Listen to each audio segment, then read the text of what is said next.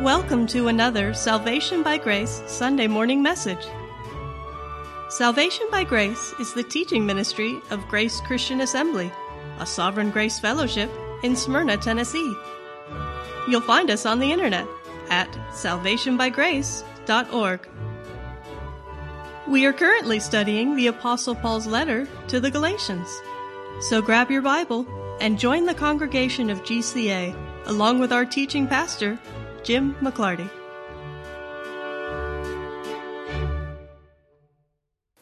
Today is the 19th of March, which means three Sundays from now is our homecoming weekend.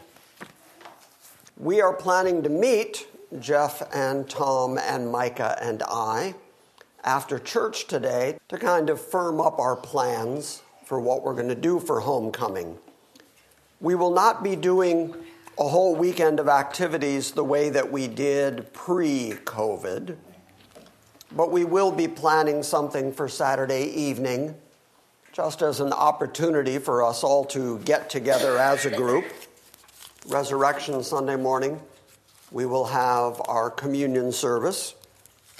And then afterwards, it would be nice if we had a potluck afterwards. Not that I believe in luck, which is why here at GCA we call it pot providence. And so everybody brings some kind of covered dish, something to share with everybody. But next Sunday, I will be able to lay out exactly what the plans are for that weekend. Uh, we do have, very kindly, an offer of an Airbnb house for you folks on the internet. Anybody who will be traveling, it's a first come, first serve kind of deal. The first ones who say to me that they are coming definitely, especially if they know that financially they're going to be helped by not having to stay in a hotel, the first people to lay claim on it will get that. However, it sleeps, what did you say, Jennifer? 10 people? How many bedrooms? Three bedrooms. How many bathrooms? Uh, two and a half. Two and a half. So we'll be able to put up a couple of different visitors there. So hopefully you can factor that into your homecoming plans. We are talking theodicy. Last week, I defined the word theodicy. It is a combination of two Greek words, theos, which means God, and dike, which means justification or to justify. Basically, it is a justification of the God of the Bible, given in that he is described as holy and righteous and all powerful, and yet evil, misery, trouble, pain exists in this life. So, how do you reconcile the fact that evil exists in the world that was created by a completely holy God. Last week, we were also introduced to the Epicurean dilemma. Do you remember the Epicurean dilemma? Epicurus, who was an ancient Greek philosopher, came up with a series of propositions and questions in an attempt to disprove God and disprove the existence of God. The questions of the Epicurean dilemma basically are since God is all powerful, and since he is holy, righteous, and loving, why then does evil exist?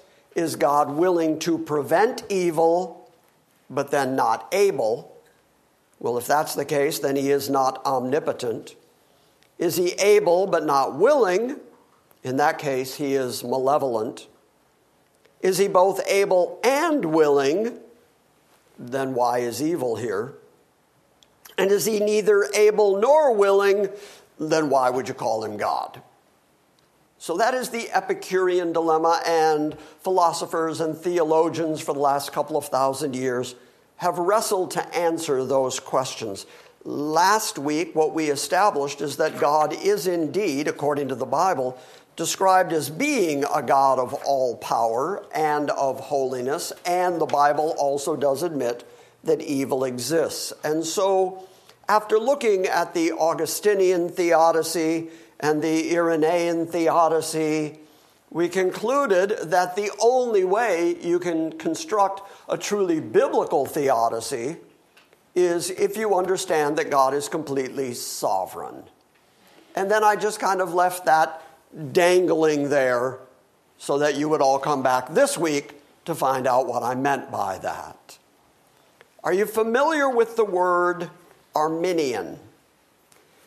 For the new listeners that we have online and for the new folks in the room, I'm going to take the time briefly to define Arminian because I'm going to use the word Arminianism several times this morning, and you need to know what that means.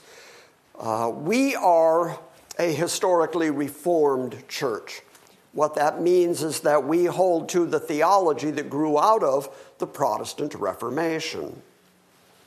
John Calvin had a student, Theodore Beza. Beza had a student, Jacob Arminius. Jacob Arminius became convinced that classic Calvinism was not an accurate description of what the Bible has to say, so he started assembling acolytes and students to himself. And even though he admitted that grace was necessary in order to be saved, he also postulated that you could deny that grace from God if you wanted to. In other words, he was such an advocate of human free will that he could make humans responsible for their own salvation by saying that though God wanted to save apparently everybody, that the people who did get saved were the people who took advantage of the free gift that God was offering them, so that God Himself was limited in what He could do according to what the will of people would do. In other words, God offered salvation and redemption to absolutely everybody who ever lived on the planet. The difference between the saved people and the unsaved people is that the saved people took advantage of that fact. And they made a conscious decision, or they made Jesus their Lord and Savior, or they walked an aisle, or they said the sinner's prayer. They did something that qualified them for salvation. Well, of course, the Calvinistic contingency disagreed with that, and so there was a synod, a meeting of churches in Dort, Holland. We know that as the Synod of Dort. During the Synod of Dort, they hashed out the five points of Arminianism, the teaching of Jacob Arminius. And they responded to those five points with what we now classically know as the five points of Reformed theology, the tulip doctrines. Have I lost anybody yet? Nope. That was just a quick flyby of church history. So when I say Arminianism, what I'm saying is theology that is based on the free will of human beings in order to decide what God is going to do. In other words, God doesn't know what he's going to do. God can make a plan, but that plan can be at any point thwarted by the free will of his creatures who can decide to do something different. And because they decide to do something different, God has to change his plan. Now, if that is the way that you understand Christianity, if that is the way that you think the Bible teaches Christianity, then you cannot properly answer the theodicy question because God cannot make an accurate plan. He cannot know from the beginning what he's going to do because every time he makes a plan, some creature can say no to it. Or some creature can obligate him to do it. And so it becomes impossible theologically, philosophically, and biblically to create a justification for the fact that evil exists in the world of a holy God if you believe that that holy God is malleable, that he's changeable. Then you have to ask yourself well, then, if he wants everybody to be saved, if that's his heart's desire is that everybody be saved, why, if he has the power to destroy evil, does he let evil still exist? Why does he put all these roadblocks in the way of people rather than just let people get saved? The fact that people decide against him is usually based on the circumstances of their lives, the difficulties of their lives. As a consequence, they turn against God. Well, then why did he bring that difficulty in the first place? You see the problem? Arminian theology simply cannot produce a truly biblical or satisfying theodicy. Instead, in order to understand the existence of sin and evil in the world, even though he is a righteous and a holy, all powerful God, the only way you can understand it is to recognize that God has a plan from the beginning and that the evil and the difficulties and the sin of this life are ultimately serving his grander purpose. Does the Bible say that? Well, yes, it does.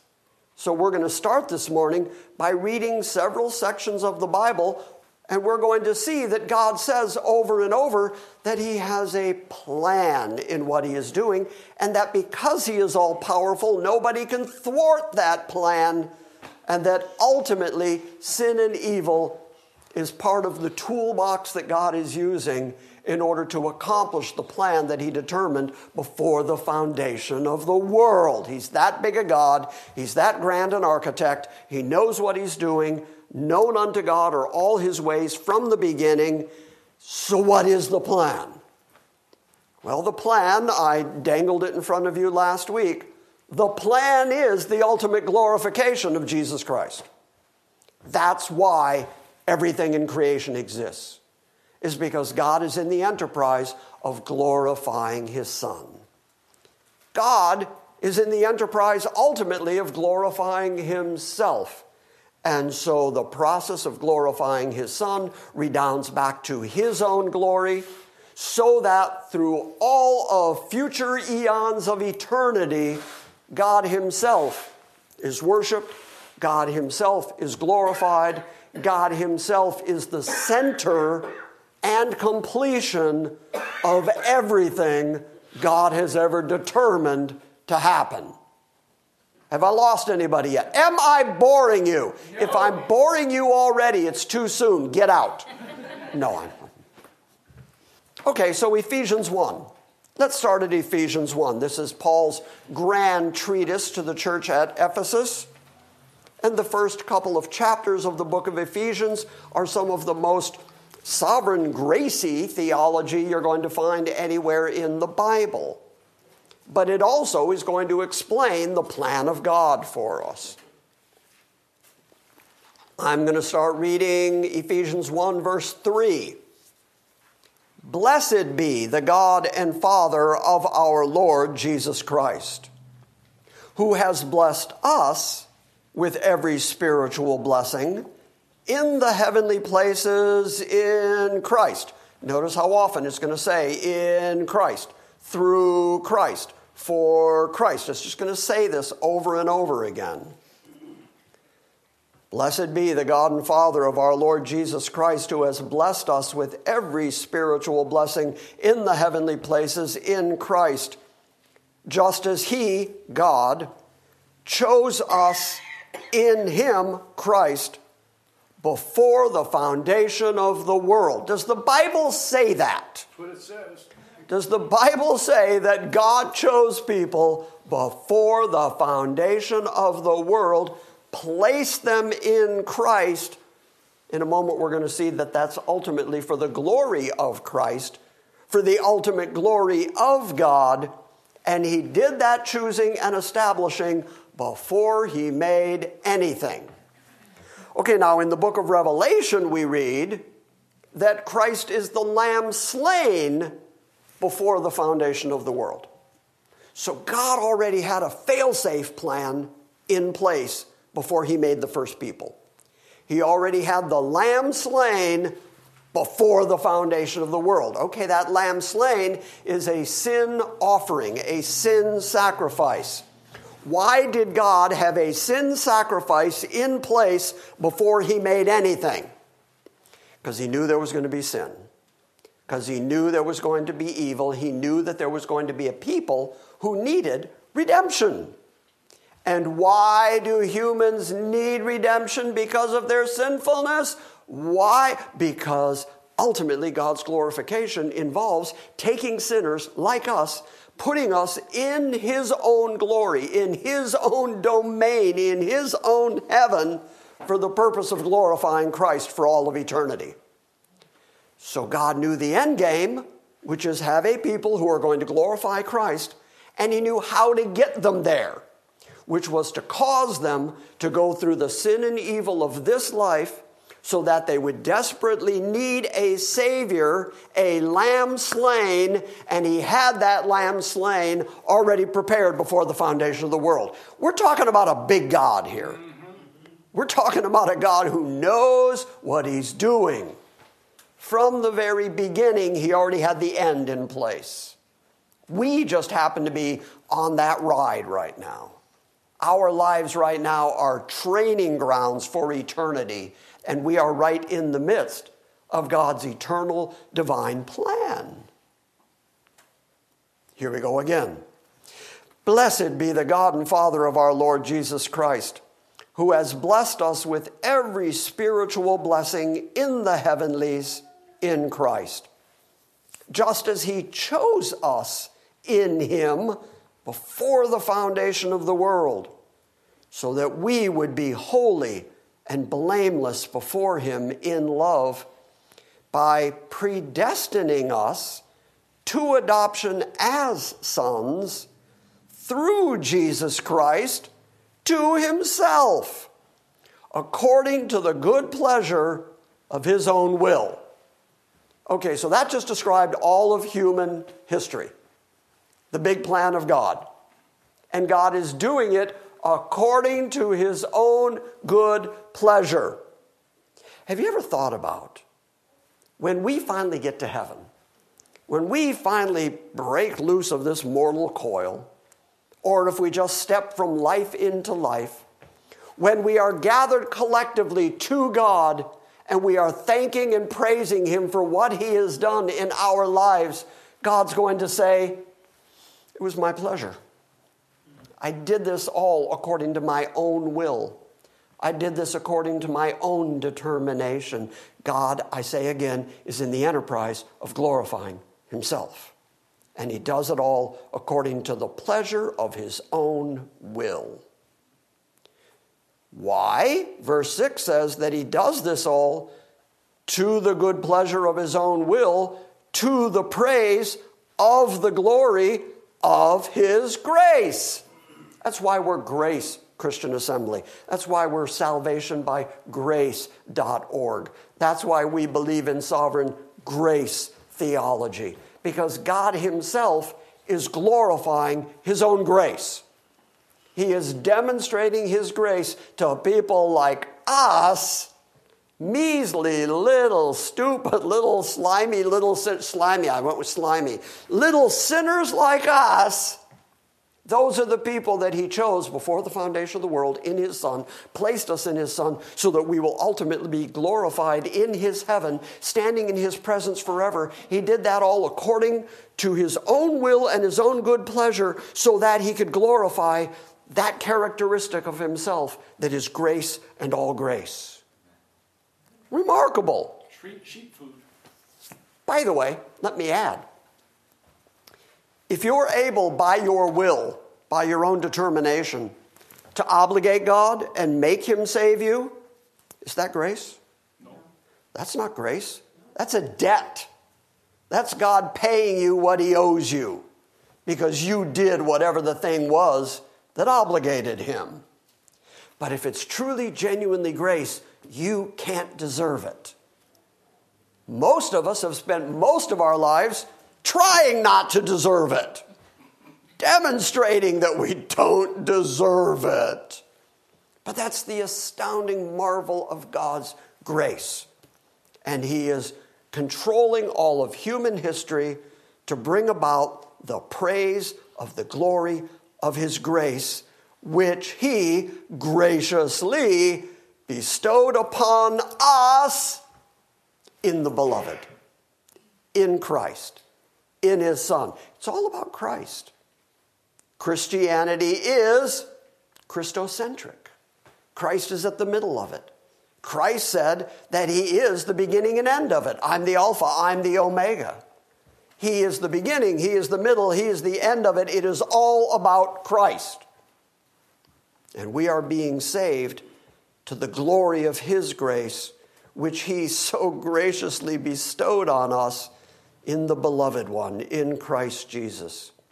In Him, in Christ, we have redemption through His blood, the forgiveness of our transgressions according to the riches of His grace. That verse has a contrast in it. You are the transgressor.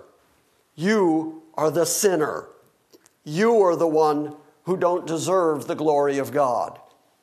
And yet, despite your transgressions, Christ was willing to shed his blood for the forgiveness, the complete forgiveness, the utter eradication of your sins and your transgressions, and he did it all by the riches of the glory of his grace.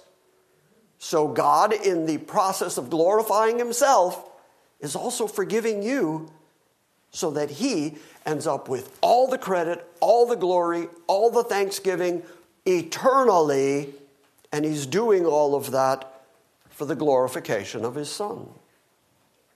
In him we have redemption through his blood, the forgiveness of our transgressions, according to the riches of his grace, which he caused to abound to us.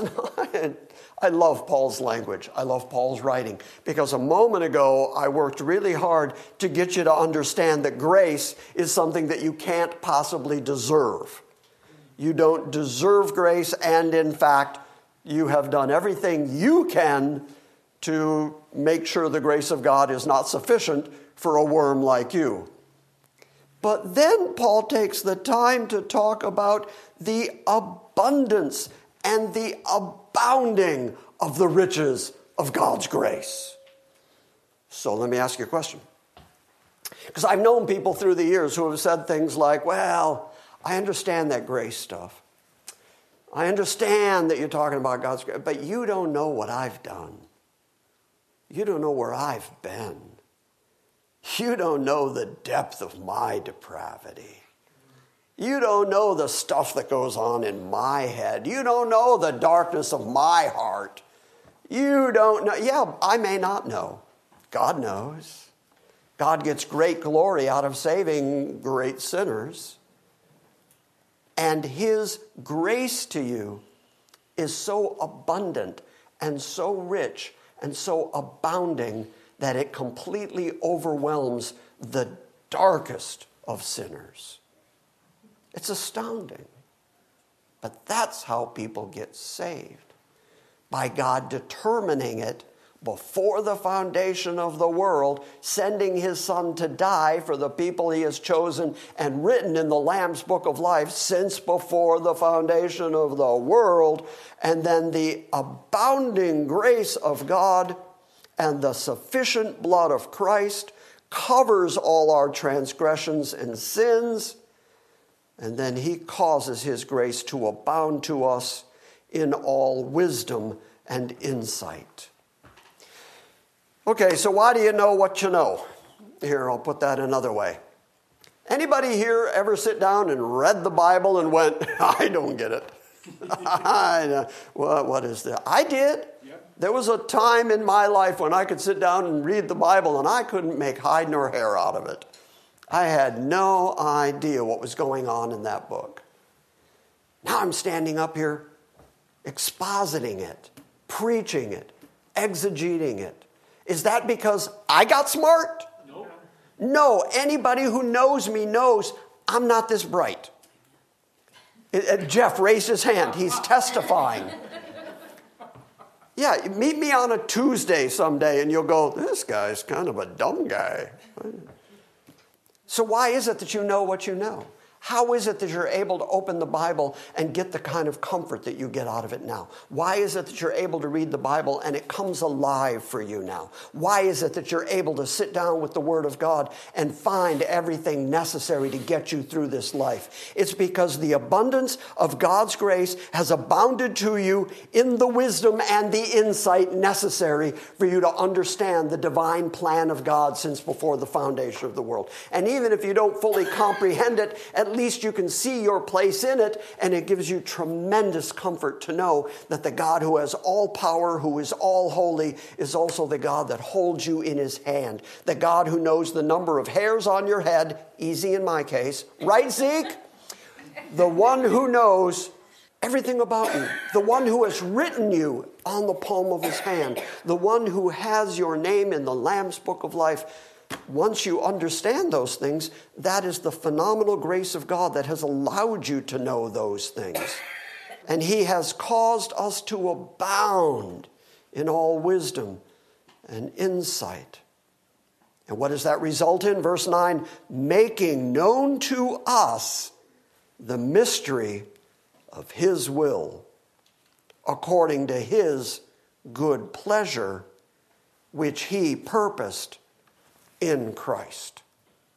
Again, he's glorifying Christ. That's the plan from the beginning, the glorification of Christ. Now he's going to state that emphatically. Verse 10 For an administration of the fullness of the times. In other words, when God wraps it all up, when God has finished all the work he's doing, and we reach the fullness of all the times, that is the summing up of all things in Christ things in the heaven and things on the earth in Christ.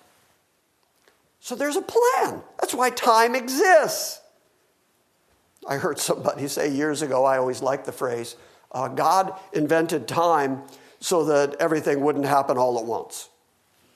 But the truth is, time exists because God's divine plan of glorifying His Son allows for the passing of time during which people are going to fall, people are going to sin, people are going to encounter the evils of this world, people are going to desperately need a Savior.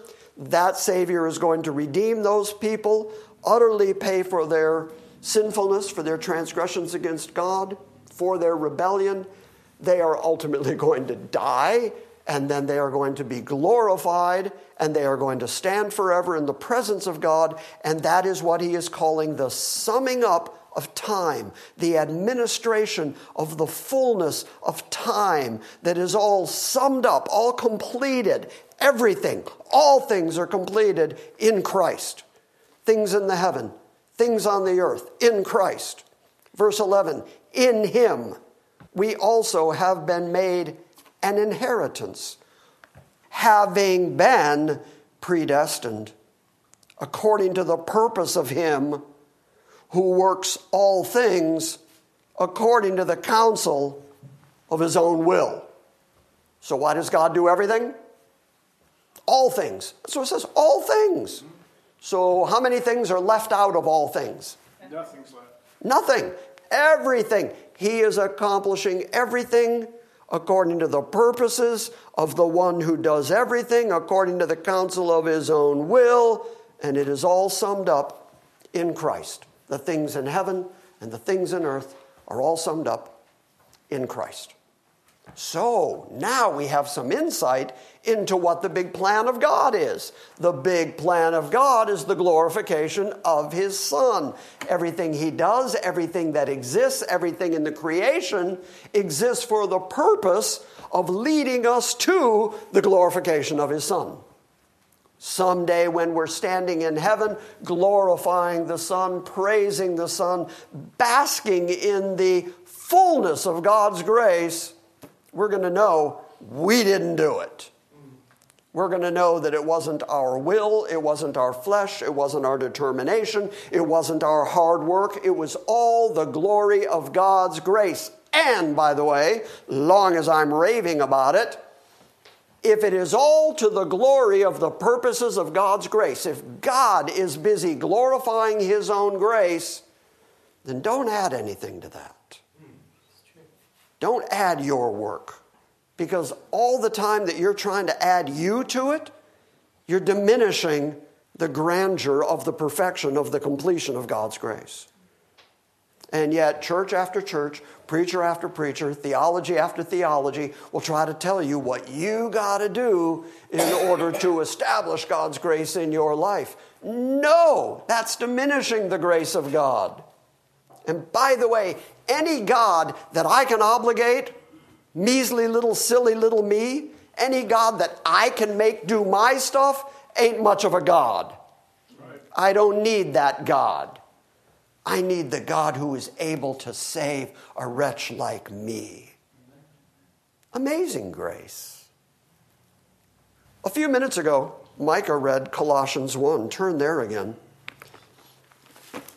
Colossians 1, I'm just going to read verses 15 to 20 because it's going to say the same thing. God is in the enterprise of glorifying his Son. Colossians 1, starting at verse 15. And he, Christ, is the icon, the image, the one for one copy. He is the image of the invisible God. He is the firstborn of all creation. For by him all things were created, both in the heavens and on the earth visible and invisible, whether thrones or dominions or rulers or authorities, all things have been created by him and for him. Look at that verse very closely. Because this is the same Paul who said, We wrestle not against flesh and blood, but against principalities and powers the rulers of the darkness of this world and spiritual wickedness in high places. This world has had various kings, various kingdoms, various human beings who have ever ruled over groups of people on this planet. Every one of them have ultimately died and will stand before the judgment. So, whether you're talking about the kings of the earth or whether you're talking about the spiritual dominions and the spiritual principalities, whether you're talking about the prince of the power of the air or the fact that the kingdoms of this world are under the hand of Satan, whichever group you're talking about, they were all made, according to verse 16, created by him. Everything in heaven, everything in earth, visible and invisible thrones, dominions, rulers, authorities. Those are not always good things, those are oftentimes very bad things. All these things have been created by Him and for Him. And He is before all things, and in Him all things consist or hold together. He is also the head of the body, the church, and He is the beginning the firstborn from the dead, so that he himself might come to have first place, dominion in everything. That's pretty plain. The purpose for which God is doing things is the glorification of His Son, the fact that everything exists and everything was made by Him, for Him, through Him, ultimately is for the purpose of his glorification, so that he himself might come to have first place in everything. For it was the Father's good pleasure for all the fullness to dwell in Christ. That's a purpose statement. That's why he made everything.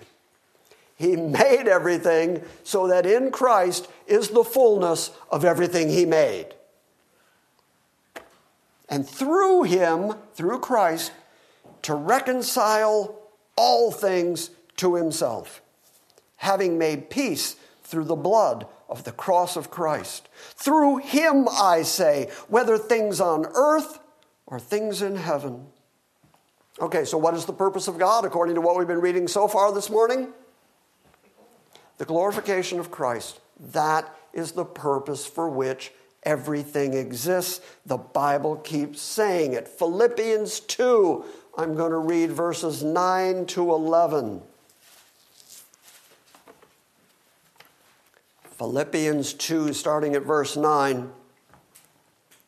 For this reason also, God highly exalted Christ and bestowed on him the name which is above every name. That means the authority that is above every authority.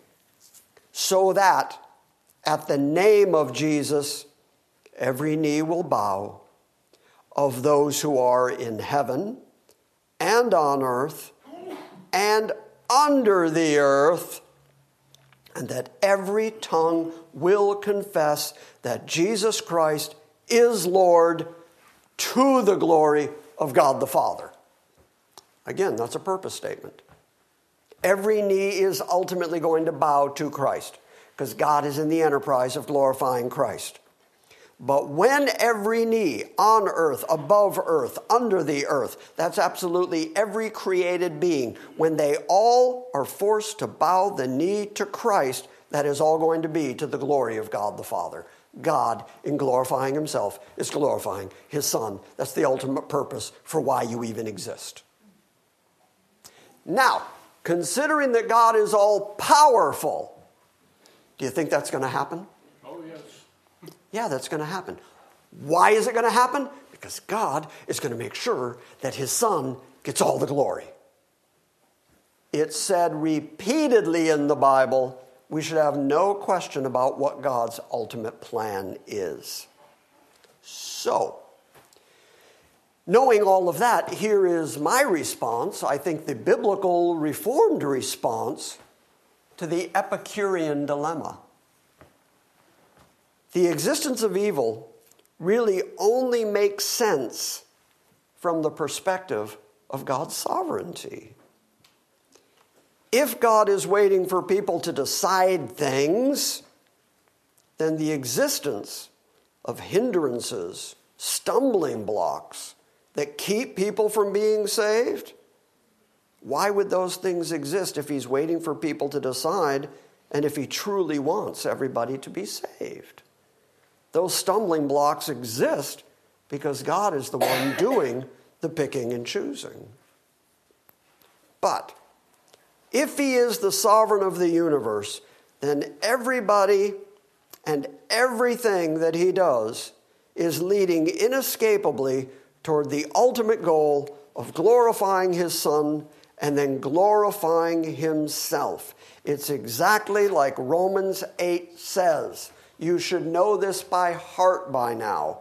But Romans 8, starting at verse 28, for we know that for those who love God, all things work together for good for those who are the called according to his purpose. How many things work together?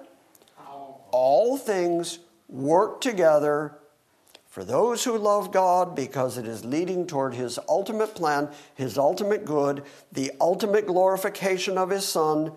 And then listen to how exacting this plan is. Because those who He foreknew, by the way, that does not mean that He knew things about you, it means He knew you.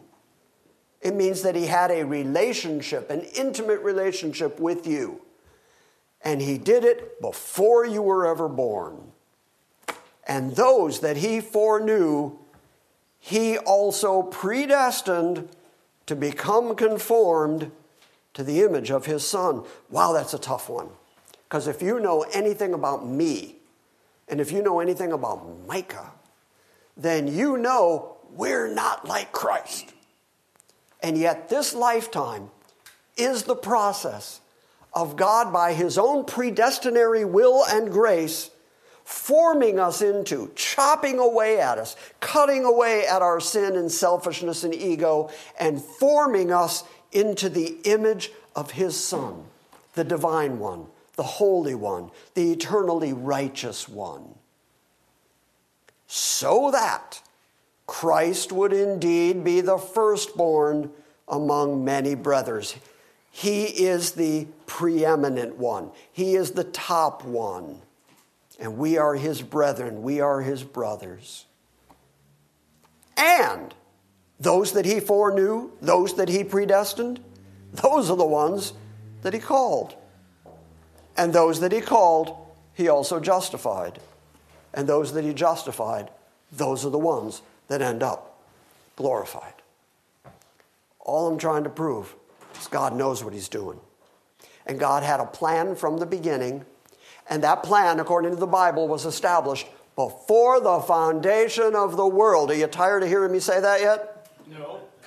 Because God knows what He's doing. He has a blueprint, He has a plan, He is in the process of glorifying His Son. And if that is the fact, then everything in this lifetime, including evil, including sin, including the troubles, the trials, the difficulties, the pains of this life, all of that is leading inexorably toward that ultimate goal. As I said last week, the evil and sin of this world is a tool that God is using in order to accomplish the goal of glorifying His Son. Here, I'll put it easier for you. Put it easier for you? What a bad sentence. Here, I'll make it easier for you. Satan. You familiar with Satan? Satan falls. Uh, we read about it in the Old Testament in Isaiah. He gets lifted up in pride. And he says, I'm going to place my throne in the place of the north. I'll be worshiped like God. Why didn't God just eradicate him at that moment? I mean, we read in the book of Revelation that he's going to be thrown into the lake of fire. We know that ultimately he's going to end up in the place that was prepared for the devil and his angels. So God knows from the beginning that he's going to need a place called a lake of fire because the devil and his angels are going to end up in it. God knows all that. So why, when Satan rebelled, didn't God put him immediately in the lake of fire? He had a purpose for him. He has a purpose for him. That's why he's still around. That's why he's still going about like a roaring lion, seeking whom he may devour, because God still has a purpose for him. We're going to continue talking about that as we talk about biblical theodicy. In fact, turn to the book of Habakkuk, and this is the way that we're going to finish the morning. We're going to finish the morning in the, the little minor prophet in the Old Testament, the book of Habakkuk. Some people call him Habakkuk. I'm going to say Habakkuk because that's the way I grew up fascinating story that includes a theodicy. And this helps us to develop a biblical theodicy. Habakkuk 1, first verse, right at the beginning. The oracle, that's a word that means the burden or the heavy load that Habakkuk the prophet saw. How long, O Yahweh, O Lord? How long will I cry for help and you will not hear? I cry out to you, violence, and yet you do not save. Why do you make me see iniquity and cause me to look on wickedness? Yes, destruction and violence are before me. Strife exists and contention arises. Therefore, the law, your law, is ignored and justice is never upheld, for the wicked surround the righteous. Therefore, justice comes out perverted. Okay, so Habakkuk launches right in with asking God, why don't you do something about the wickedness in Israel? I'm looking at my own people and I see that your own law is not upheld. I see that there is wickedness everywhere that is engulfing the righteous, and your own justice is being twisted and perverted and contorted. And I see it everywhere. I cry to you, violence, and yet you don't do anything about it.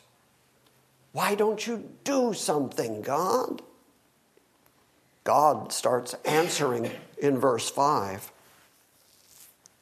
Look among the nations that's the Goy, that's the Gentiles. Look among the nations, observe, be astonished, wonder. because I am doing something in your days that you would not believe even if I told you. For behold, I am raising up the Chaldeans, that fierce and impetuous people who march throughout the earth to seize dwelling places which are not their own. They are dreaded and feared. Their justice and their authority originate within themselves. Their horses are swifter than leopards and keener than wolves in the evening. Their horsemen come galloping. Their horsemen come from afar. They fly like an eagle, swooping down to devour. All of them come for violence. Their horde of faces moves forward, and the collective captives are like sand. They mock at kings and rulers. Those are a laughing matter to them. They laugh at every fortress, and then they heap up rubble to capture it. And then they will sweep through like the wind and then pass on. But they will be held guilty, they whose strength is their God. Okay, this is astounding. So here's Habakkuk starting to say, okay, God, why aren't you doing anything about the evil? There's evil everywhere. Why don't you do something about it? God says, just watch me. I'm going to bring on them more evil. What? I'm going to bring on them the Chaldeans, uh, people notorious in their strength and their horses and their armies, who wipe out whole cities, who wipe out fortresses, who take down kingdoms. I'm going to bring them down on my Israelite people. In other words, my people who have my law, who have broken my standards of justice, I'm going to bring more evil on them to punish them for their evil. That's not what Habakkuk saw coming. Habakkuk was like, wait, wait, um, how is that justice? And of course, God started by saying, I'm going to do something that you're not even going to believe, even if I told you about it. And then he proceeds to tell him about it. I'm going to bring more evil people down on my evil people. Chapter 1, verse 12 then says, This is Habakkuk now arguing with God and saying, Oh, now wait, now wait. I know you're the one that is in covenant with Israel. I know you're the one that has made promises. You've given us prophets, you've given us the law, and you've made us the Abrahamic covenant. We're that people. So he says, Are you not from everlasting, O Lord my God, my Holy One? In other words, you, you don't change. You're from everlasting. So therefore, we will not die. You, O Lord, have appointed them to judge. And you, O rock, have established them to correct us. In other words, he's saying, This is what your prophets have already said. This is what your word already says. I know you're bringing about these terrible people on us, these armies that are going to overwhelm us. But I understand that you're doing it to correct us and to judge us. Because, verse 13, your eyes are too pure to approve evil, and you cannot look on wickedness with favor. Why do you look with favor on those who are dealing treacherously? And why are you silent when the wicked swallow up those who are more righteous than they are? Habakkuk is truly, genuinely wrestling at this point. But wait, you're the God that doesn't change, and you've chosen us as your people. You're a holy, righteous God, too holy to approve of evil, too holy to even look on wickedness with favor, and yet you're looking on the Chaldeans with favor by bringing them down on us in order to punish us.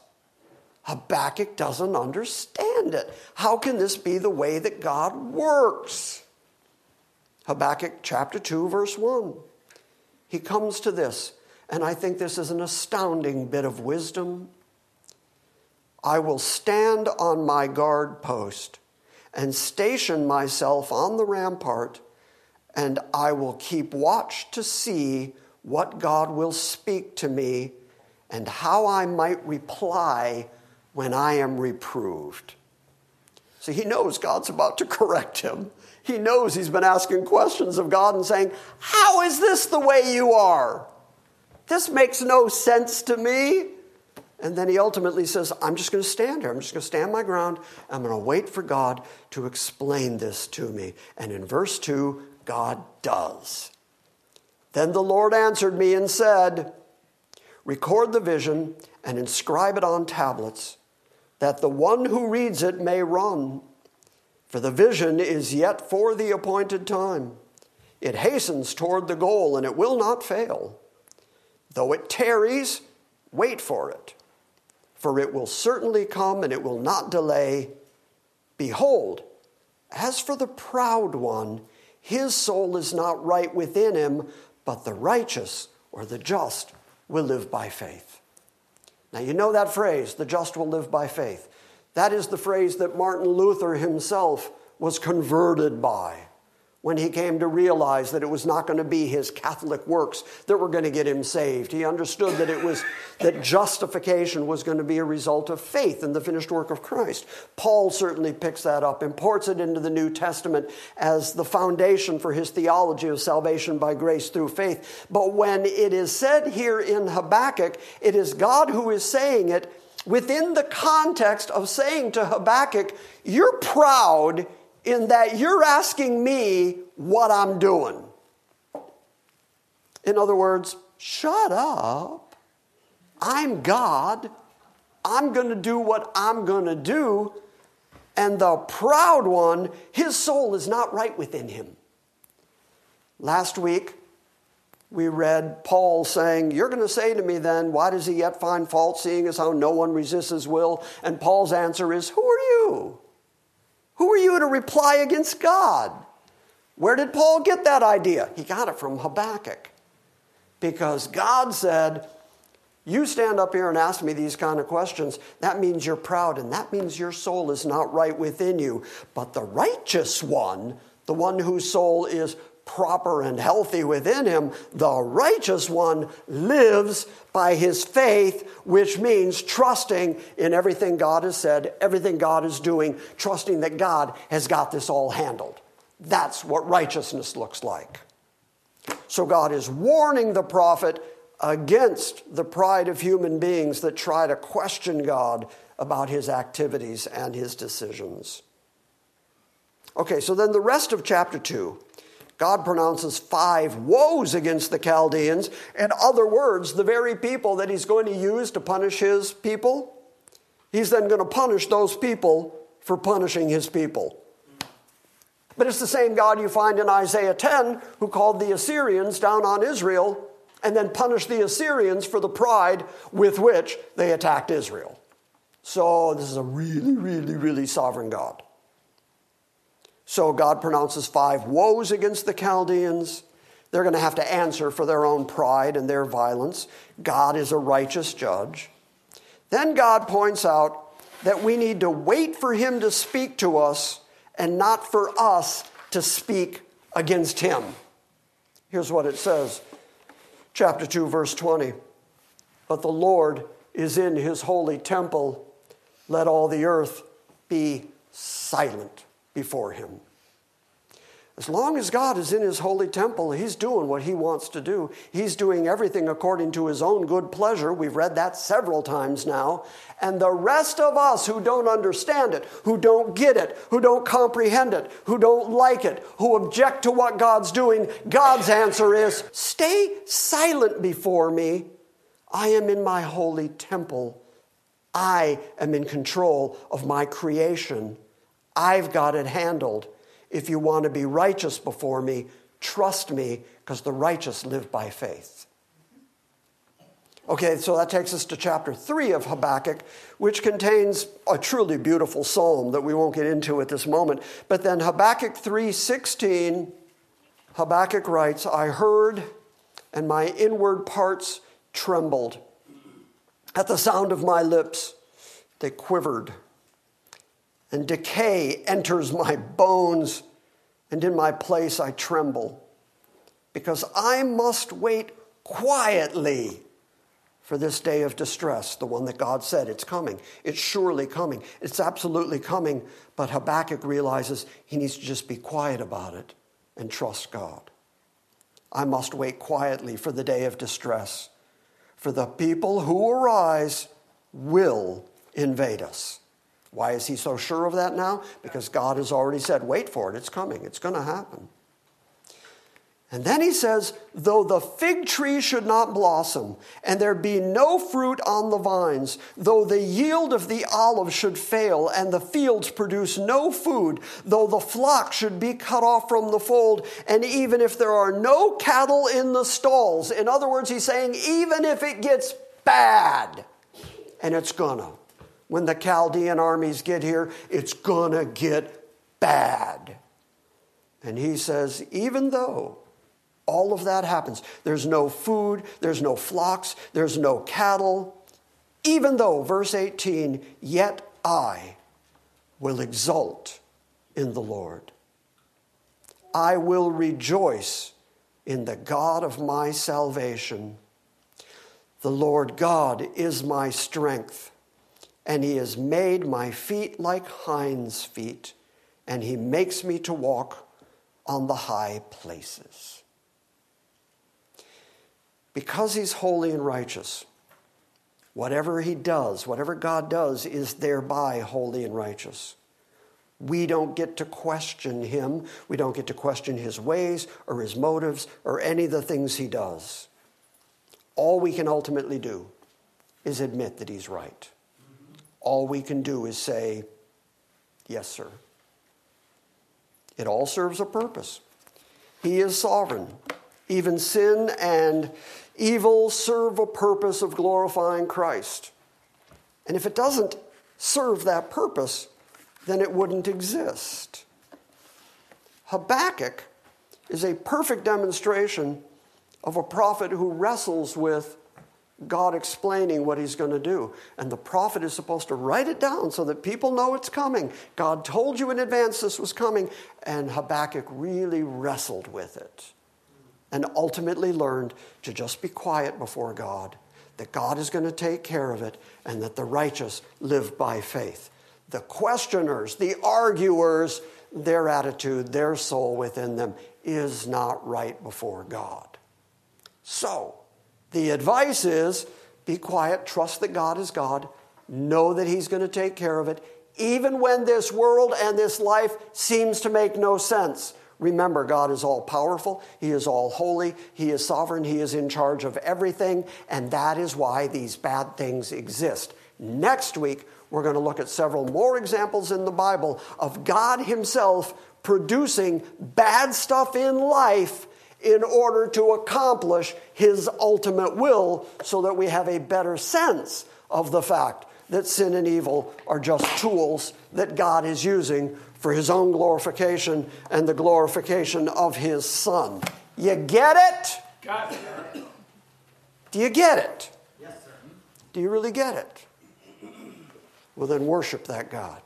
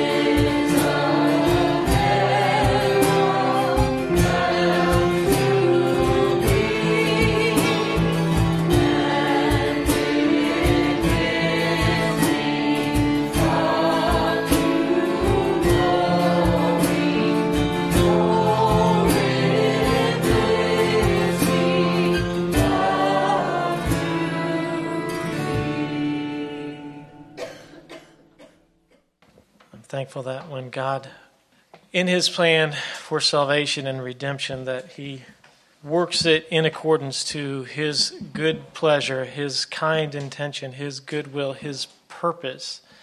Uh, that these are not things that He does reluctantly. These are things He takes pleasure in demonstrating His goodwill. His He's not stingy with His grace. He lavished it upon us, and um, that is just speaks to the type of God that we serve, that He does this according to His good pleasure and His good purpose. And what a God we serve. I wanted to, I had this verse in my mind. I just wanted to share it with you Micah 7 8. Who is a God like you who pardons wrongdoing and passes over rebellious acts of the remnant of His possession? He does not retain His anger forever, but He delights in mercy. I love a God that delights in mercy. That's just the type of God that we need.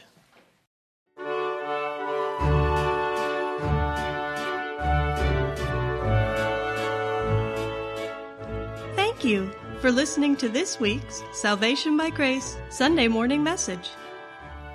We encourage you to visit our website at salvationbygrace.org for books, Q&As, and our ever expanding archive of audio sermons. And we invite you to join us next time when we gather around the Word and study the sovereign grace of God.